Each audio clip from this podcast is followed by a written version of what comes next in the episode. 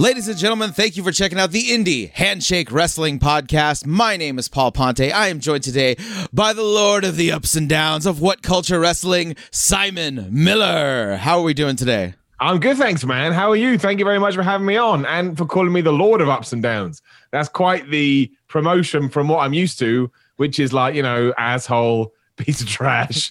Can't believe you didn't like that wrestling segment. It's all good. I love it, really. Now, it's good to be here, man. Yeah, if there's one thing I've learned about internet wrestling fans is no matter what you say, you're wrong. pretty much yeah. pretty much which is fine because i feel like it's like wrestling right as long as you introduce me to your rules and you stick to those rules then i'm all good as long as i can understand where we potentially could go potentially couldn't go then i'm a happy dude so yeah i, I know to expect flaming on basically tuesdays Tuesdays and Thursdays would be the would be the biggest flames. But dude, I tell you, I live for it, man. The more, the merrier. so I'm a big fan of uh, your punditry, especially when it comes to wrestling. Uh, one because you're a very positive person, and I feel like wrestling needs more of that, uh, especially you know when it comes to. Uh, I feel like everyone wants to go and be the be a critic. Everyone wants to come on and you know scream about what's terrible about the wrestling world. But I but I love the fact that even if you're not digging something I feel like you give it the benefit of the doubt where you're like, let's see where this goes. I mean, that's always what I've tried to do. I mean, it's actually, you know, when I first got into all of this, I like to, you know, even though it's a ridiculous job and I know how lucky I am to do it, I was still like, well, I'm going to treat it like a job, right? Of course, because that's, you know, you have to treat this stuff professionally. So, I mean, I was watching a lot anyway at the time, but I went and watched everybody. And that's kind of the, the feeling that I got. I said, man, everyone seems to just hate pro wrestling. Now, by my nature, I'm a very positive guy. So it was kind of just I took that and I took what I thought was a we'll call it a gap in the market to use the official term. And as I'm, I'm just going to be the positive wrestling guy, not because it's forced, but because that's where my default is, regardless. Plus, okay, I can see how this could fit in. And yeah, it's 100% true. I mean, I, people always go, oh, it's a lie, it's a lie. I, I would, you know, I dare anyone to go through my stuff. I've never ever once said that person is a crap wrestler or that was a really, really crap match. Because, I mean, I say it in other ways, but my point is always that nobody goes out there to have a crap wrestling match. nobody backstage like, man, let's go stink up the place. Yeah. And even if they did do that, then it would be a success, right? And I did, I always thought, I would never want I would never want to have a match and then turn on YouTube and see some bored idiot go, Oh, that was what part of crap. I was like, no, I just don't there's enough people doing that, right? I'm not saying that anybody's above criticism. It's just I wanted to go a different way with it. And like you say, I think sort of benefit of the doubt was the right way. Doesn't mean that I won't say, you know, I didn't necessarily think it all clicked together. But I don't like taking unnecessary shots at people that are just trying hard. That seems like low hanging fruit to me. that seems really easy. Yeah, uh, you got it. You got into. Uh, you obviously were a, were a fan of wrestling for a long time, but you got into wrestling later than most. Uh, I'd like I'd like to ask you a little bit about how you. This is mostly a podcast when it comes to like oh, that, that when it pertains to independent wrestling.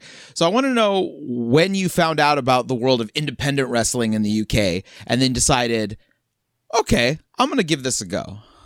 Wow. I mean, well, in terms of it's kind of phases when it comes to independent wrestling in the UK, because I remember going to sort of shows in my local gymnasium when I was like 10.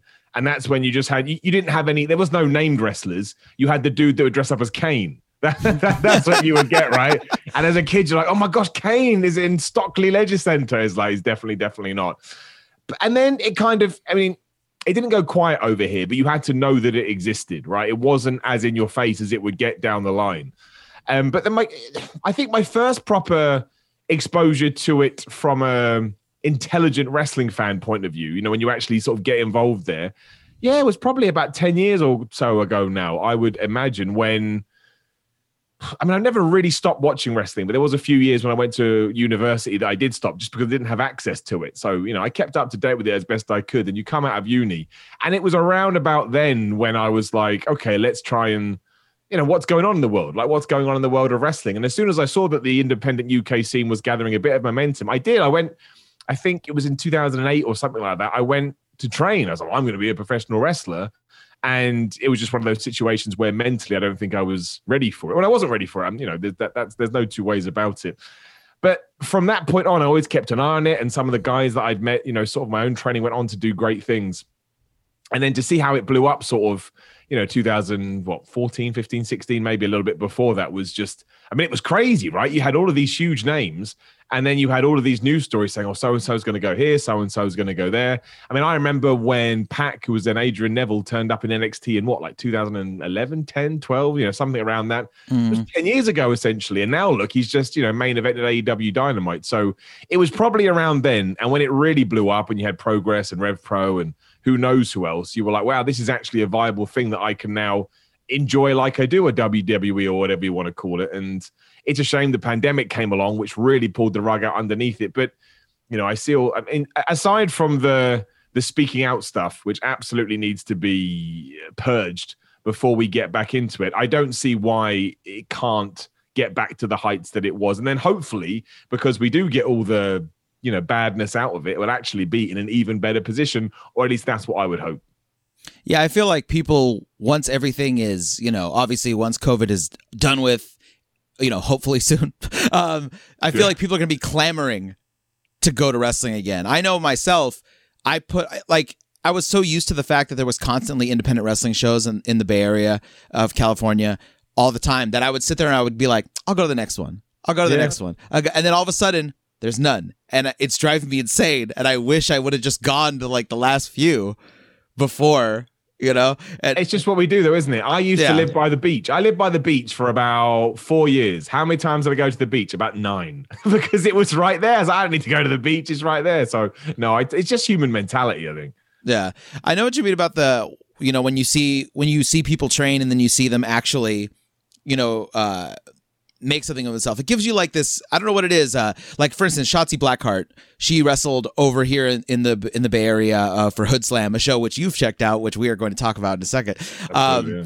And then uh, my like my friend, uh, th- this guy I trained with at uh, at Pro Wrestling Iron for a little bit. Now he just made like an appearance on AEW Dark a few weeks ago, and to me, like I that to me is like I love that. Like I, I, you know, I mean, I feel like, and that kind of goes with the whole positivity that you that you like about wrestling is that I see that and I'm like, this this warms my heart. I love seeing people succeed, especially when I know them. I'm like, yes, I, I love that.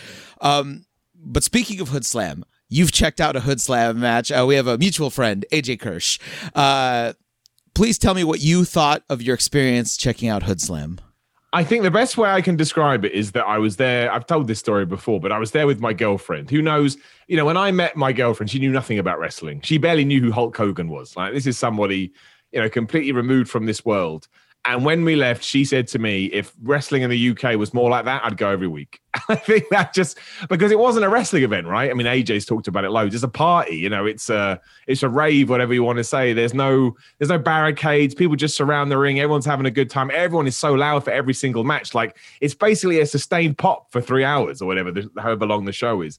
Um, I thought it was awesome. And I, I did have the same kind of feeling as her. I was like, I totally get it because you're going to get different experiences and different products depending where you are. But it was, I mean, that's up there, right? Because it's great for the performers because they work harder as you do when you have a good crowd. And it's great for the crowd because it's almost like everybody else is geeing everybody else up. So it just keeps getting louder and louder and louder. It is awesome. And it's something that I would say, you know, if anybody's in the area when Hood Slam is is doing their thing, you got to go and see it. I don't know how somebody couldn't not enjoy it like again, if my girlfriend who knows nothing about it comes away going, that just felt like a fun time. Sure, it'll be, one person because there's always one person, but yeah, it was great. It was awesome, and I, I'm sure there is probably something in the UK like that, but it just hasn't got the notoriety. Um, or maybe I just know more about Hood Slam. I don't know, but yeah, I mean, awesome, really good. Some of the best independent shows I've ever been to, if I'm completely honest, because it's just such a good time.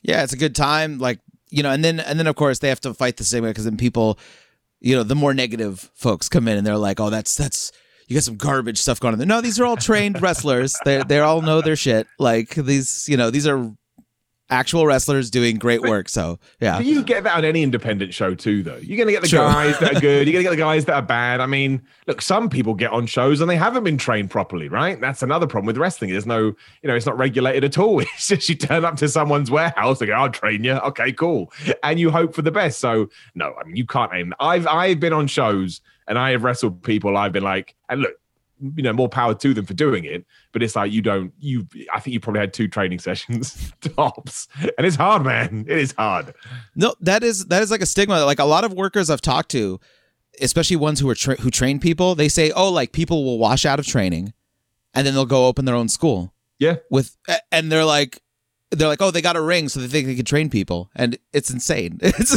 wow, that's not It how is, it works. right? Which is why, like, I was so lucky because when I decided I'm going to do it, one last shot is what I called it in my head. I turned it into my own pay per view. Like, this is it. You've tried like an abundance of times. I just need you to get to have one match. Doesn't matter if you suck. You just need to have one match. And the, my first thought was, well, where the hell do I go? And then the world and life smiled on me. And, you know, Al Snow opened up his wrestling academy about 20 minutes from my house. So I was like, if I don't do this now, I'm just a bad person. Like, I'm just, this has been handed to me on a platter. I'm going to go, no, I'm not going to do it. And, you know, when someone's name on it, you know, and I know some, there was some kind of controversy with it in the end, but when I was going, it was nothing but great tutelage, to be honest. And you knew that it was coming from a place where, you know, someone Al Snow doesn't want to have his name and his reputation dragged through the mud. And that gave you confidence. Uh, but it is hard. Of course, it's hard. Yeah, because, I mean, especially when I first tried, because I, I, mean, it was, it was, uh, I'm trying to think, I can't even remember, but there was nothing like you could go on the internet and type in wrestling school. And it would be like, oh, this warehouse in Sheffield over here. So you go there, it's just it's a warehouse that's clearly not been used for about 20 years. You're like, well, what the hell was that? It was just a bunch of nonsense everywhere. So at least now most people know the good schools. But yeah, you can still turn up at some crazy ones. Some people still just teach themselves in their backyard. And, look, and the issue is that, you know, if you look at people like uh, the Young Bucks or the Hardys, they've smashed it. So you Yeah. can't say that it's not a way to do it. But I think you have to be, you have to have you can't just be an average wrestler if that's how you're going to get into wrestling. And you look at the Hardys and Young Bucks; they are top tier talent. But you know, why wouldn't you try? If you're inspired by those guys, the first thing you're probably going to do is, well, let's set a ring up in the garden and see what happens. But if that all goes wrong, it goes very wrong. Um, yeah, don't don't throw yourself on your head in your garden. That's not going to help. So when you go into training wrestling and you are a person who watches a lot of wrestling, you know, what is the first thing that you think, okay, this is something I see a lot of wrestlers do that I don't want to mimic in the ring? Oh no, I went the other way. I did it all. I I, Oh. I subconscious, I subconsciously mimicked everything from like being put in a hammerlock and going and and tapping your shoulder like Ric Flair used to do. And I remember like I remember being told, "Why are you doing that?" And I just said, "Ric Flair does it." Are you Ric Flair? Maybe you don't know. Um, and they said like, if you actually think about it logically, why would you ever slap your shoulder? They're like, Ric Flair does it because he's Ric Flair. Ric Flair can do whatever the hell he wants. You got to sell where the pain is yeah, so I did all of that kind of stuff. But it's really good to hear because you soon start realizing that not everything you are seeing on television is the right way to do things. Doesn't mean you mm. can't adapt your own sort of quirks like, you know, like that along the way, but when it comes down to the fundamentals, you've got to make sure there is almost a, a template you need to stick to and then you can start building on it on top. And I never I never really thought about it that way. I just thought, you know, Ric Flair, Triple H, The Rock, I don't know, Harley Race, whoever, they've all made it to the main event level. So therefore, I should just watch what they do. But I think most people do that. And it's great to be told no, you know, come up with your own thing because that gives you confidence too. So, I mean, I, I knew going in that I was never going to be a super flippy doodah guy. That was just, it's just not my chemical makeup. Not that I don't like doing stuff off the top rope, I do, but you know, if someone said, you know, go and do a 450, I just don't think I, I don't think I have it in me. And the fact I don't think I have it in me means I probably don't because you need to be. I always say this: we have, I can't think of the right word, but we have forgotten how hard wrestling moves are. Like, you know, somebody mucks up a 450. Oh, mucked up a 450. Yes, he mucked up the move where he spun around twice in the air after jumping off a pole. Like, it's really hard. Of course, he's going to screw it up. But now, outside of that, it was mostly, I just wanted to learn. I think the biggest compliment I ever got was when one of my trainers said, Millie, you're like a sponge. We just tell you stuff and you seem to have it. That is what I wanted. I just wanted to be teachable, really. And for every single session, every single match to go, okay, I got a little bit better. I got a little bit better.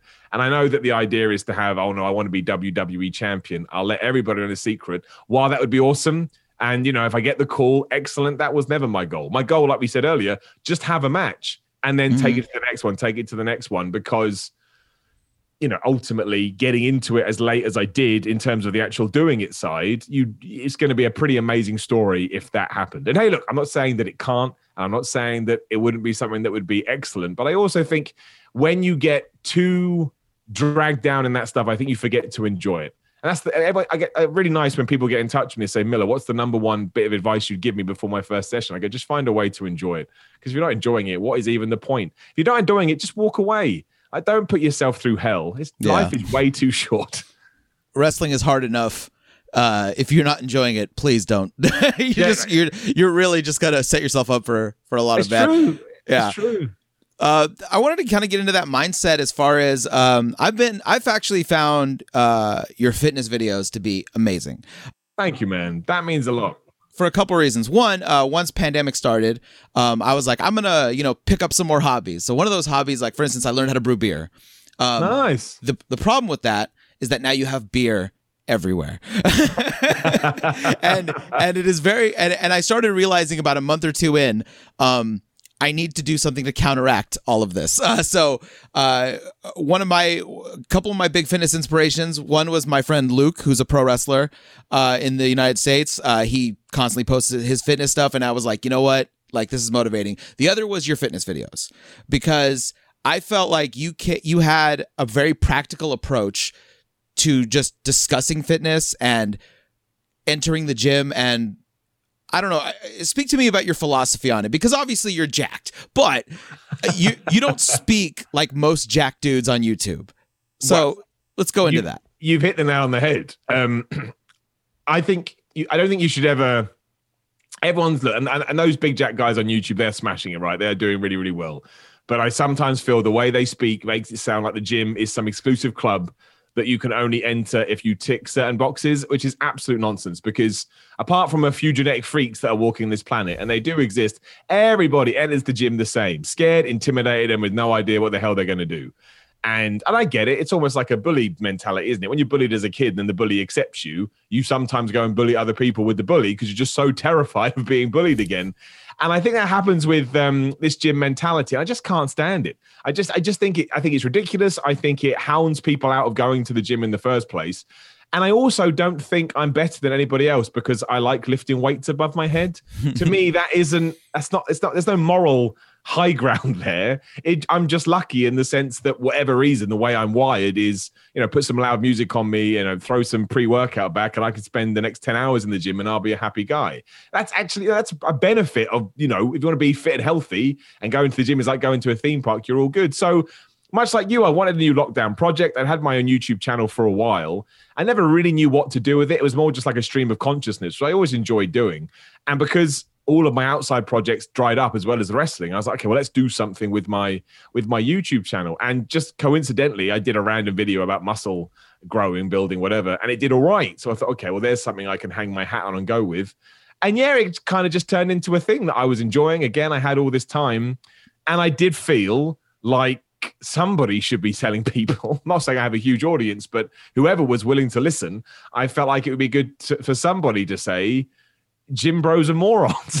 not all of them. Some, you know, the gym bros that tell you you're a bad person for not going to the gym. You need to get up at three o'clock in the morning. You can't eat carbs. It's like this is just bad, erroneous information. It's not fair.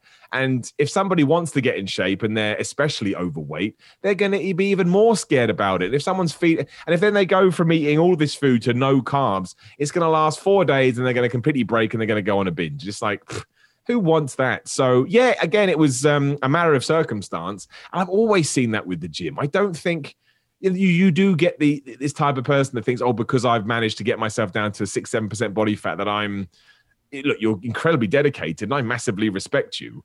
But you can be that guy, or you can be a really fat guy. It doesn't matter. That doesn't make you a good or bad person. And we should all be allowed to go to the gym. I think that's probably should just be a given right. Yeah, and I appreciate. uh you know, I, my my brother in law calls it bro science.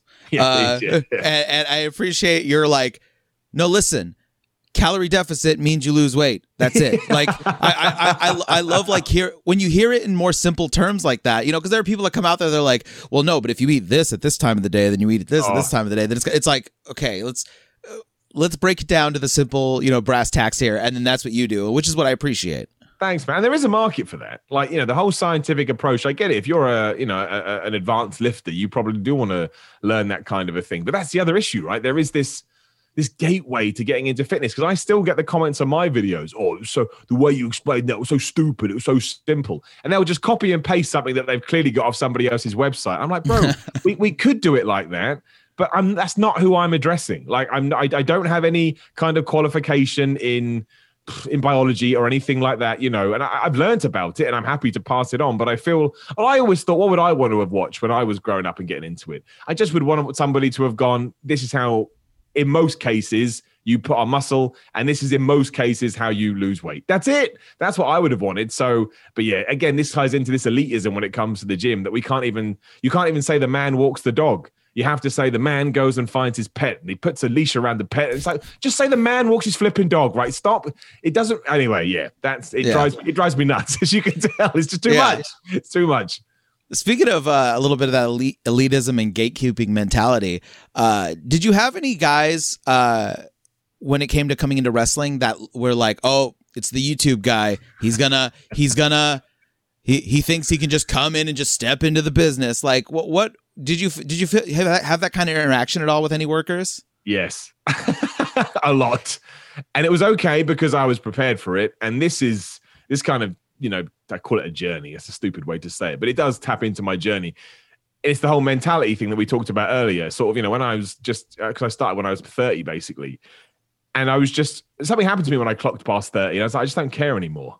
Like, this is me. This is what I like to do. This is what I don't like to do. And if anybody else cares, well, that's for they can care. I don't care, man. I just want to get on with my life. So it was good that I had that going into it because I knew that there would be some people that had no idea that I'd trained for a couple of years, no idea that I'd actually taken this seriously, and just presumed it was a dude that made YouTube videos about wrestling that went, oh, be a wrestler. Uh, so there was a lot of it. But yeah, because I had the courage of my convictions and because luckily I'm quite thick skinned from, you know, being told to die on a daily basis. I just, I just, uh, I felt like I handled it and managed it quite well. And the cool thing was, this kind of ties into the gym bullying as well. Like once you've proven that to people, you do start to get a little bit of respect. You know, I wasn't going in there saying I need to do this and I need to do that. I was very, you know, all open did, very quiet, again, respectful. And I think eventually that became two ways. But yeah, there was a good, my first few matches were that conversation. I don't want to lose to the YouTube guy. it's like, dude, I am the YouTube guy, but you'll be incredibly amazed to hear that I am a multifaceted person. it's not the only thing I do with my life. But man, it's all it's all character building. And if it wasn't that, it would be something else, right? If you're the new guy in town, they're always going to find something to try and pick you apart. And the best thing you can do is just smile and nod and do your thing. And I like to think I do do that. And I like to think, well, obviously not for the last year because of the pandemic, but hopefully when I do go back, um, that will still be there. And if not, I'll try and build it back up again. Yeah, that's uh, that, that's why the podcast is called the uh, the indie handshake because uh, we we we always joke, used to joke around about the the wrestler handshake. You know, you get the little the little limp. Uh, it, how did you find that social aspect of wrestling? You know, obviously the the, the bumps hurt. Obviously, you got to learn all the style. Obviously, the what about like the social stuff as far as like you know locker room etiquette and all that stuff? I think because I because I've worked in wrestling, not necessarily you know wrestling itself, but because I worked in wrestling for so long, and because I wasn't just a fan, I was a guy that went out and researched not only for pleasure but because of my job. I knew about all of those things from reading other people's experiences, so I kind of knew what was expected in a wrestling locker room.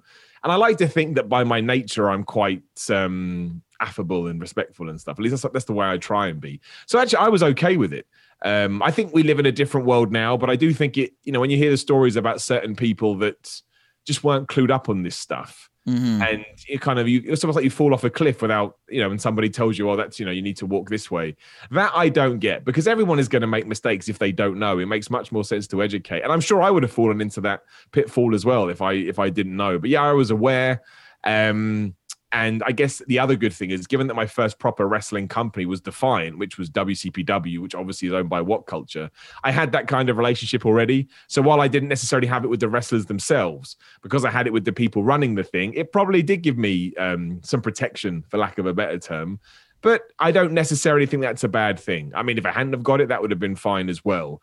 But it did allow me to sort of just not only kind of you know win everybody over at, at sort of a more appropriate pace, but also be aware and make sure I do all that stuff too. But it is it's it's I think it will change now. I really do, but I think it has. but it is it was tough waters to you know to manage because if you don't know who the hell's going to tell you, no one. That's the whole point. You got to just try and guess because you know I always hear these stories about oh so and so didn't hello, say hello to superstar. It's like, of course they didn't. You're a superstar. You're, you're intimidating. Yeah. Even though you're just a human being, that's not how people will see you. You know, when you see guys and girls on TV every single week and then you see them in the flesh, it's like, wow. I mean, who knows why that's how we act as human, but it is. Um, so it's tough. But again, I, I really think it's changed, which ties into all the Undertaker stuff the other day, but we don't need to talk about that. Yeah. No, I, I mean like especially like people like you know who have anxiety or anything like that. Like for instance, like I go to work every day and I get I don't want to say hi to the same people that I see every day. you know what I mean? Like sometimes I'm just like you know like oh, I don't I don't want to get into a thing. I don't want to say hi to them because I just feel like it's gonna be a whole blah blah blah. Yeah, now imagine now imagine you're going to a locker room where you don't really know everyone and now you're just expected to be like hello hello hello hello and you're like oh, Jesus like I don't you know what I mean? It's it, it- it's kind of a pain in the ass, but I feel like it, now people are more educated as far as you know the hazing, the bullying, all that bullshit, and you know, I, I asked I asked a lot of wrestlers on here. I said like, you know, what about like all the hazing stuff? And they're like, no one ever took a shit in my bag. And I'll tell you right now, if they did, I would have beat their fucking ass. but I think that's it, right? Like you, you, you pry on the people that aren't going to beat your ass. I would Yeah. presume. So Brother, the the booker has ran out. It is time to take this bad boy home. I have a list of questions here to end the show on. Uh, feel free to take as much time as you want on these. There is no hard rules for these. Uh, if not wrestling, because I consider wrestling very creative, what would you like to do creatively? Oh man, uh, music actually. I thought that would be hard. No, yeah, music. Um, so yeah, I mean, basically, what happened to me is I got to 16 years old and I just fell in love with wrestling, Batman, Metallica, and the gym. And it was like, these are just the four things I'm gonna, gonna hang my entire life on. And yeah, I went. I, I think the same day I heard no, the next I heard Metallica when I was like 16, and the next day I just went out and bought a guitar because that was the greatest thing I've ever heard in my life. So yeah, I've been in bands ever since then. Um, again, not the last year. Thanks a lot, world. But no, I get it. There's more important things going on. So yeah, I would actually probably argue that creatively, that, that's on a par with me. You know, with wrestling, that same feeling I get when you're putting a match together and it all goes off the same way is is very similar to when you you know write a song and uh, and go and perform and it all goes well. Unfortunately, when it all falls apart, it's also that same crushing despair that you get to. But I think that always comes from the things that you care about. So yeah, I, I would throw myself into music, although I'm still trying to do that now. Uh, it's just again, it's never going to be as prevalent as the wrestling thing, just because of where you know, kind of where I laid my hat professionally. But yeah, it would be music, absolutely. Well, now you've piqued my interest. Obviously, uh, what kind of what kind of guitar do you have? Uh, oh, dude, I got thousands. I mean, right. So over there now, obviously you can't see it. I got my ESP Truckster, obviously Metallica guitar, uh, and then upstairs I've got an ESP. Oh, what's this? It's one of their Explorers. I can't remember the thing now. I got Mm. an Ibanez. I got an Ibanez in the corner there. I got my Taylor acoustic over there as well. Uh, I got a Yamaha acoustic at my parents. You know, once you get into guitars, it's like. You, Yeah. you buy you don't need all these guitars, but you just keep buying them. It's, it's ridiculous. Uh, but yeah, I, I have loads, and obviously I'm you know I'm a metal guy, so I just buy stupid looking guitars that no one actually thinks is cool other than me. But I think they're cool. So Oh, I, I love the Explorer body style, and I know this has gone completely off the wrestling rails, but um, I, lo- I love the Explorer body style. But I have the uh, the Gibson SG with the uh, the little Ah. you know the devil horns on the top. Love Perfect, those. man. Perfect. It- Again, it's it gets on my list. One day, uh, I will I will just buy that because I feel like if you want to be any kind of guitarist, you need you need a Gibson SG. It's just how it works, and a Flying V, obviously. Yeah, uh, I was gonna get the Les Paul, but that shit is heavy. Uh, anyway, It is, and they're always Um, expensive. You can't get cheap Les Pauls ever. And I get it; it's because they're good guitars. But just a, if they came down just a little bit, it would Yeah. be appreciated. uh, what is your favorite move or hold that you do not use? Oh, do you know what? It's the pile driver, man. Uh, The pile driver or a sit down power bomb. Um, I've only done one part. I've taken one and I've given one pile driver, and you you notice straight away. Oh yeah, man, it's hard to do without killing someone. So um, yeah, I, I don't think I would do it because. I mean, not now. Maybe when I'm more experienced and I had the confidence, and I let somebody do it to me. Like I've been pile drived again just once, but it was done by someone that had so much experience. He did it fine. And I'd love to do more sit down power bombs, but it's just the most used finish, apparently, in all of British wrestling. I busted one out on an indie show once, and two guys afterwards, Miller, that's my finishing move. Two of them. And I was like, well, you need to go and talk to the other guy then because you're about to do his move. And it was, uh, you know, that was on me. I should have got an ask. I do understand the etiquette because if everyone's busting out the same moves, what's the point? You know, if I hit a set power bomb and then I totally understand the logic there. But yeah, I'd love to do more set power bombs. But every show, every show, there's so many set power bombs. I was like, just, yeah. But it's great. When you hit it, it looks good. It feels good. It always gets a reaction. It just works. It's badass move. Is everyone in the UK much like the US, where uh, the, the the V triggers are getting out of hand? I mean, I wouldn't say out of hand, but I would say most matches somebody goes, then I hit you with a V trigger. Yeah, I feel like one guy that goes knee to face. You're like, dude, just call it what it is. It's stupid.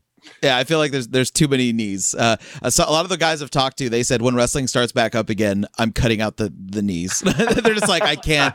They're like I I see it too much on TV. I need to stop. It's anyway. true. It has it, it's an epidemic. But again, look when people hit it well, it looks great. So I kind of understand true. it too.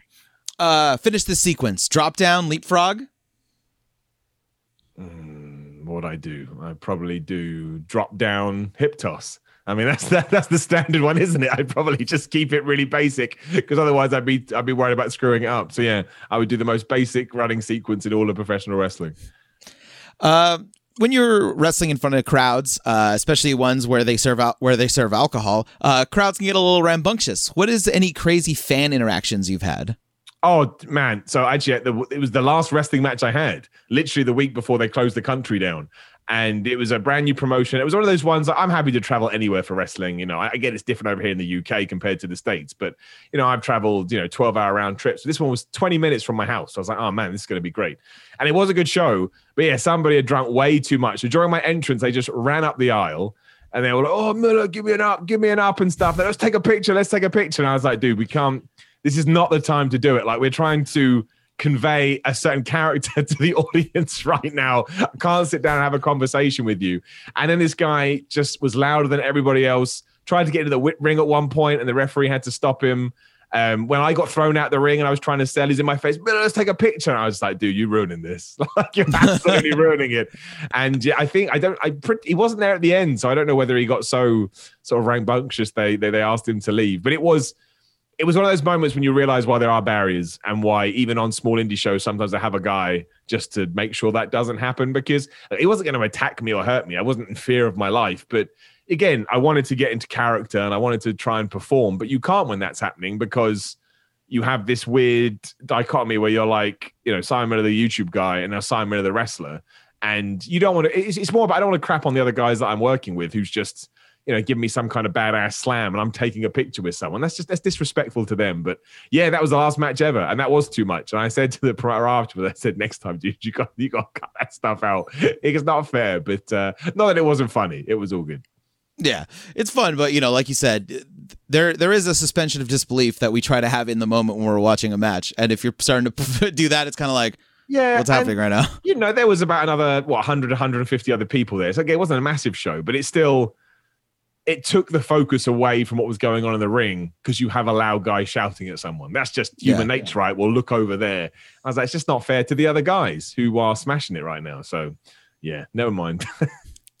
uh, besides hurting you, what's the worst thing someone could do when you're working with them in a match? Chop me. I know this is the most like pansy stereotypical thing to say, but aside from yeah, when moves actually go wrong and they hurt, there is no wrestling move that hurts more than a chop. And I don't mind taking them. I really don't because they always get a good reaction. I understand it. But man, do they suck. They just like it just hurts so bad when somebody hits you properly. Like, you know, I've been German suplexed off a top rope. I've been who knows what, you know, chucked around the place. But yeah, when someone smacks you with a chop good and proper. It's like, well, that was just no fun. that was no fun for anyone. And then when you hear stories about The Undertaker saying to Ric Flair, you ain't chopping me, or Bret Hart doing it, it's like, I kind of understand. And if flipping, you know, six foot 10, whatever he really is, The Undertaker, or, you know, super technical wrestler Bret Hart being like, I don't want to be chopped. I'm like, no, I don't want to be chopped either.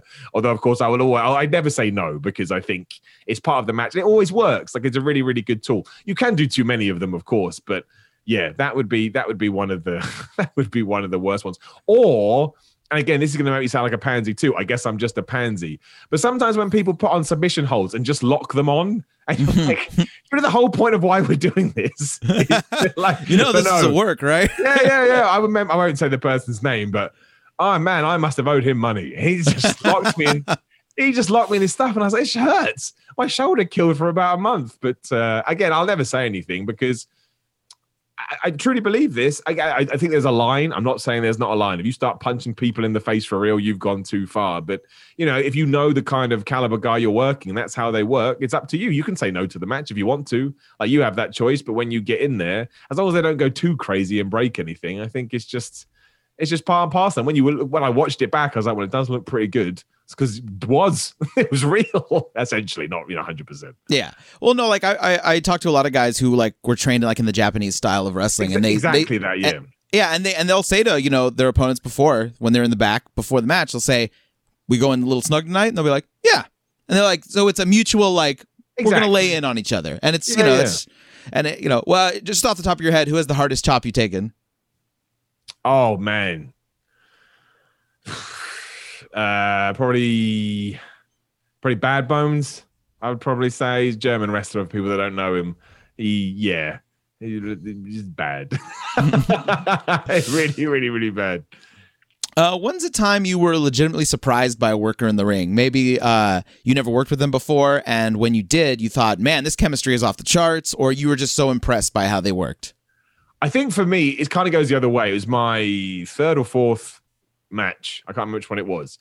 And I was having a match against Nathan Cruz, who again is a UK guy over here. He's he, he's done a lot of uh, he's been around a long time, and he's done a lot of sort of the you know the camp shows over here and stuff. And again, I was a flip know, right? You know, third, fourth matching, completely green. And he genuinely, just to use the wrestling lingo, carried me to a three star match or whatever you want to call it. He carried me to an average match. Now, I know he can have better, but at that time, I certainly wasn't capable of that. Was my cap. And it was all him. You know, I did nothing um, you know, I was proud of myself for listening and reacting and doing all those kind of things. But you know, I'd seen Nathan wrestle before, and I always thought he was a good wrestler. It's not like I didn't watch him go, he's rubbish. But you know, when I was in there and I realized sort of his mentality for all of it and how he was putting stuff together and how he calmed me down as well. Not that I was panicking, but you know, when you first start doing it, you're a bit nervous. It was kind of the first time I realized, you know, going back to what we talked about earlier, when you're actually in the ring compared to watching it, it's the first time when I realized, oh man, some people just have this uh, general mentality to them, you know, where they can take control and and they know what they're doing. So yeah, it was absolutely that, and it really opened my eyes. I was like, man, you're so green, Simon. you have so far to go, but that's all good. Like I, I, think someone the other day tweeted me, "Go Miller, I just watched your matches and you're crap." And I was like, "What did you expect? I'm not Kurt Angle. Like, if you go and if you go and watch my matches, like my first 20 matches, and think he's not very good. Yes, like what? What? I appreciate the high hopes you had for me, but they were very unrealistic. you should have rethought this. So, um, but yeah, it, it, it's all fine. I know when I have a good match, and I know when I have a bad match, and I think that's the key, right? Um, it's like when my first ever appearance, I threw the worst clotheslines ever, and it, it got put on YouTube, and all the comments like Miller's the worst clotheslines ever, and I was like, yes, I'm watching too. like it's, I'm well aware.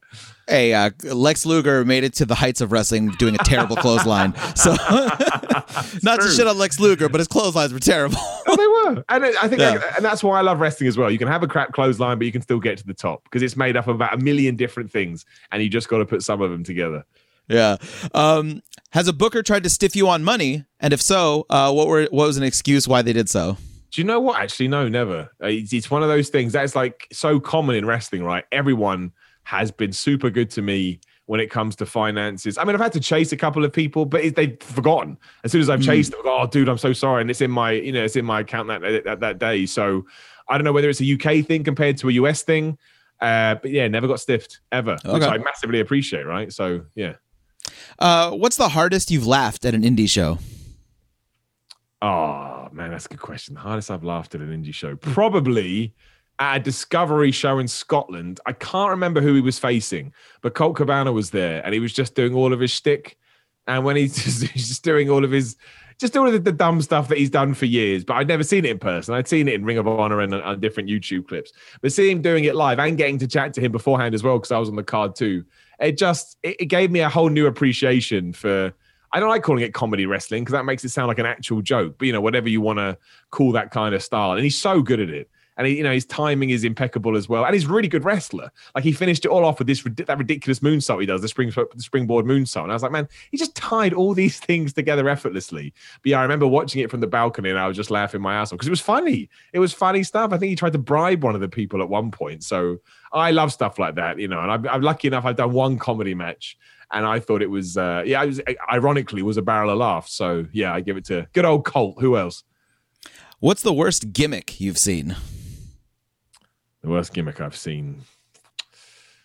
I mean, a lot of people like to play tough guys, right? That's the sort of stereotype, which is fine. You know, if you, if you can come across as a tough guy, you're probably going to do all right. I don't want to. I don't want to. Don't want to step on. And, I don't want to ruin anybody personally, but there is one person who I know who I do like a lot, but his idea of tough guy was dressing like a tough guy, so he would wrestle like jeans and uh, like a polo. I don't know why he thought a polo neck was a tough guy, but he basically he looked like a fan. just stood up and got in the ring. And I suppose, look, the fact that I remembered it must meant something but it also it did not look like someone that was ready to compete. And I remember always thinking, I don't know whether that's the smartest gimmick in the world. Because if I just walk in here and sit down there, I'm just going to think you're a fan that's jumped in the ring, which I don't think is what is what you're going for. Otherwise, I mean, all the gimmicks that I kind of know that they're all intentionally bad gimmicks. So it's hard to, you know, it's, it's hard, it's hard to crap on them. But that was that was one of the few where I was a bit like, uh, take him to one side. I, I think it's working, bro. I think this is the way. But more power to him. He's smashing it. Good for him. In the in the UK, you know, because it might be different than here. What are some like overused gimmicks that people are using on the indies over there? Oh man, everyone's a posh guy, right? Posh guy, millionaire, come out in a uh, like a not a feather boa, what they called, like a uh, an animal scarf. I can't remember. Mm-hmm. You, you, know, I'm talking like a mint yeah. scarf, and it's like, oh, hello, and boo, you know, oh, boo, boo, we hate you. Some people do it very well. Don't get me wrong. Some people do it very well, but you see it, uh, you see it a lot. The the the, the posh guy. Um, maybe it's the accent. I don't know. maybe, maybe it is. But yeah, if anyone is listening to this and I've worked with them, I just want to make it very clear. And I genuinely mean this. I'm not just saying it. If you are one of these posh guys I've worked with, I'm not talking about you because you did it very well. I'm going to remain nameless, and that way I don't, you know, bury anybody. But yeah, there are a lot of them, and I've seen a few where I'm just like, this. We, we don't need to do this. We could come up with something else. All right. Uh this is going to be the last question. Uh, for anyone watching this, this is a little bit rushed because Simon has a lot of news to report on today. The yeah. Uh, this it's is in a couple AEW weeks. New Japan Day. It couldn't have been a worse day to plan this. Yeah, in. but it's totally fine because uh, my last question is my favorite question. It's the touchy feely question of the podcast, which is your pure joy in wrestling, whether it be something before, during, or after the match, the thing that gives you the goosebumps, the thing that makes you say, "I fucking love this business. This is why I love wrestling." I mean, it's and it doesn't always happen, of course, because you never know what kind of reaction you're going to get. Um, but yeah, the moment when you're well, I'm a bag of nerves before I walk out, you know, of the curtain, and then when you do get the desired response, the nerves vanish. All of a sudden, you know, you couldn't be more rooted in the moment. Anything you were thinking seconds before just floats away, and in that kind of 30 seconds or minute, whatever it is, walking from the top of the ramp to the bottom of the ramp, getting in the ring where people are actually behind you or booing you or whatever is it's probably one of the greatest things ever. I know it's like, you know, Stone Cold Steve Austin said it, you know, when the glass breaks and you get that reaction, you may as well call yourself a junkie because you're hooked. I mean, just sums it up perfectly. And of course, I've never had thousands of people reacting that way to me, but it's the whole point. It doesn't need to be thousands. It just, it could be 10. And if it's the right kind of reaction, you do, you just, you just buy into it. And I've said it before, I genuinely think most guys would agree if their wrestling could just be music hits, pop, bigger pop when you come out, you go around the ring and then you leave. They go, yeah, that's fine. As long as it, because that's how good it is, right? It's there's so you get so much um, other good feelings for being in the ring too. When when you you know you nail a sequence or you know you actually grab the right people at the right time and then you hit the finish and you get the big pop and stuff. That's equally as good, but you know, there's there's just something magic, and I think it probably ties into my first match because it was a rumble. Everybody there using a rumble, and it had been announced beforehand. But I still didn't. Like, again, you don't know what people are going to do. Maybe everyone that night hated my because I knew they there'd be some people that knew me from my YouTube stuff. I think that just stands to reason. But maybe they hate me for it, which is fine. I have to like my stuff but yeah, I, I, just I was so so nervous too. I don't think I've ever been so nervous in my life. I'd really built it up in my head, and then yeah, my music hit, and then everyone just gave me such a good response. It's still it's genuinely one of the best feelings of my life, and I've already told my girlfriend this. If we ever get married, marriage is probably going to be two. it's probably going to be number two. Because unless when I walk down the aisle, everyone's going, Miller, you're the best. It's like, I don't know if it's going to come close. It was, and yeah, then ever since then, like I say, I, it, was, it was that, and uh, when I got I got injured so early on in my wrestling career, but when I made my um, my comeback from that as well in Defiant, the reaction I got that day too, it was it's this incredible feeling when say that happens on a Saturday and you take it all in, and then because your brain can't actually work it all out, you get to Wednesday, and then all of a sudden it's like a big endorphin dump, and you get you get it all of again. You're like, oh man, and that was probably one of the hardest things I had to adapt to when we couldn't do it anymore.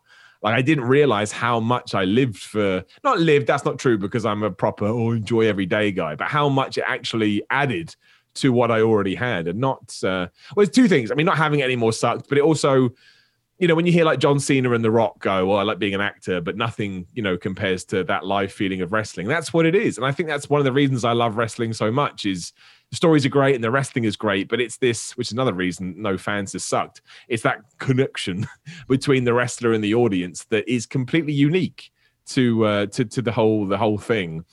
And it's probably because again, yeah, because my plan was to have one match and now I'm, you know, probably up over a 100 or whatever it is. And while I go back, I think it was in that moment when I realized this is something I don't want to, I don't want to let go of, which is bizarre because here we are now on the 4th of February.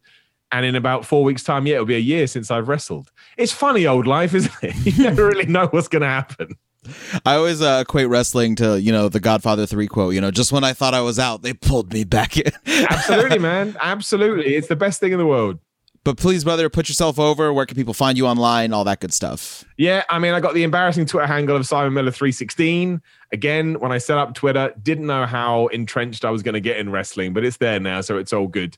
That's kind of like my one-stop hub. You can find me on Instagram there too. But yeah, I mean, WhatCulture wrestling is probably the most pertinent place to go. You can hear me ranting and raving all week long. And again, yes, if you would like any fitness advice, which very nicely uh, has been described as simple and accessible, which is the dream. If you just search for Simon Miller on YouTube, it will come up. And yeah, you mostly get a video every day of me just trying to make the gym a little bit easier for everybody, especially at the moment when over here in the UK we can't even go to the gym. So yeah, if I could help at all, it's a couple of thumbs up from me. And also add in, uh, I really enjoy uh, when wrestlers do shoot commentary over their own matches, and you have some of those on your YouTube channel as well. So I, I do, man. That. Yeah, and again, I get a few people go, Miller, why don't you do more? It's like I've literally I have no more matches. I've talked over all of them. I can't actually. I'll tell you the truth. I've talked over most of them, but there's some where I watch it back. I'm like, I don't want anyone to see this. so they, no matter how many views they could potentially do, they will stay in Simon Miller's vault. I know I'm a work in progress, but you know I love all that. It still makes me laugh. You still get some people going, Miller, you you ru- you're broken kayfabe, you're ruining the business. I was like, dude, I've heard Bret Hart and Stone Cold Steve Austin sit down and talk about their WrestleMania 13 match. I'm pretty sure if they're allowed to do it, we're all allowed to do it. Surely that's yeah. how this stuff has got to work. Surely. Well, thank you very much for being on the podcast. I appreciate you taking the, your time. Um, and I apologize in advance for this, but brother, for this interview, you get an up. Anyway, thank you. I've never been given an up. I will take it. No one has ever given me an up. So, man, I will take that and I'll remember that for the rest of my days.